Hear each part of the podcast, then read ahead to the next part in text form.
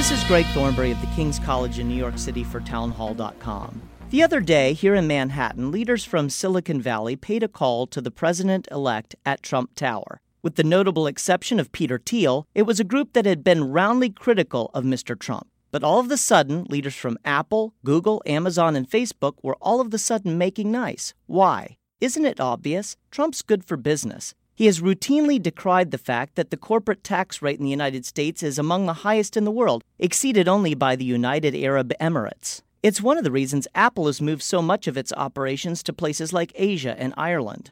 In the midst of the anti business Obama years, Trump told Silicon Valley innovators something very powerful. You may not be behind me, but my administration will be behind you. Said Amazon's Jeff Bezos, this could be the Innovations Administration.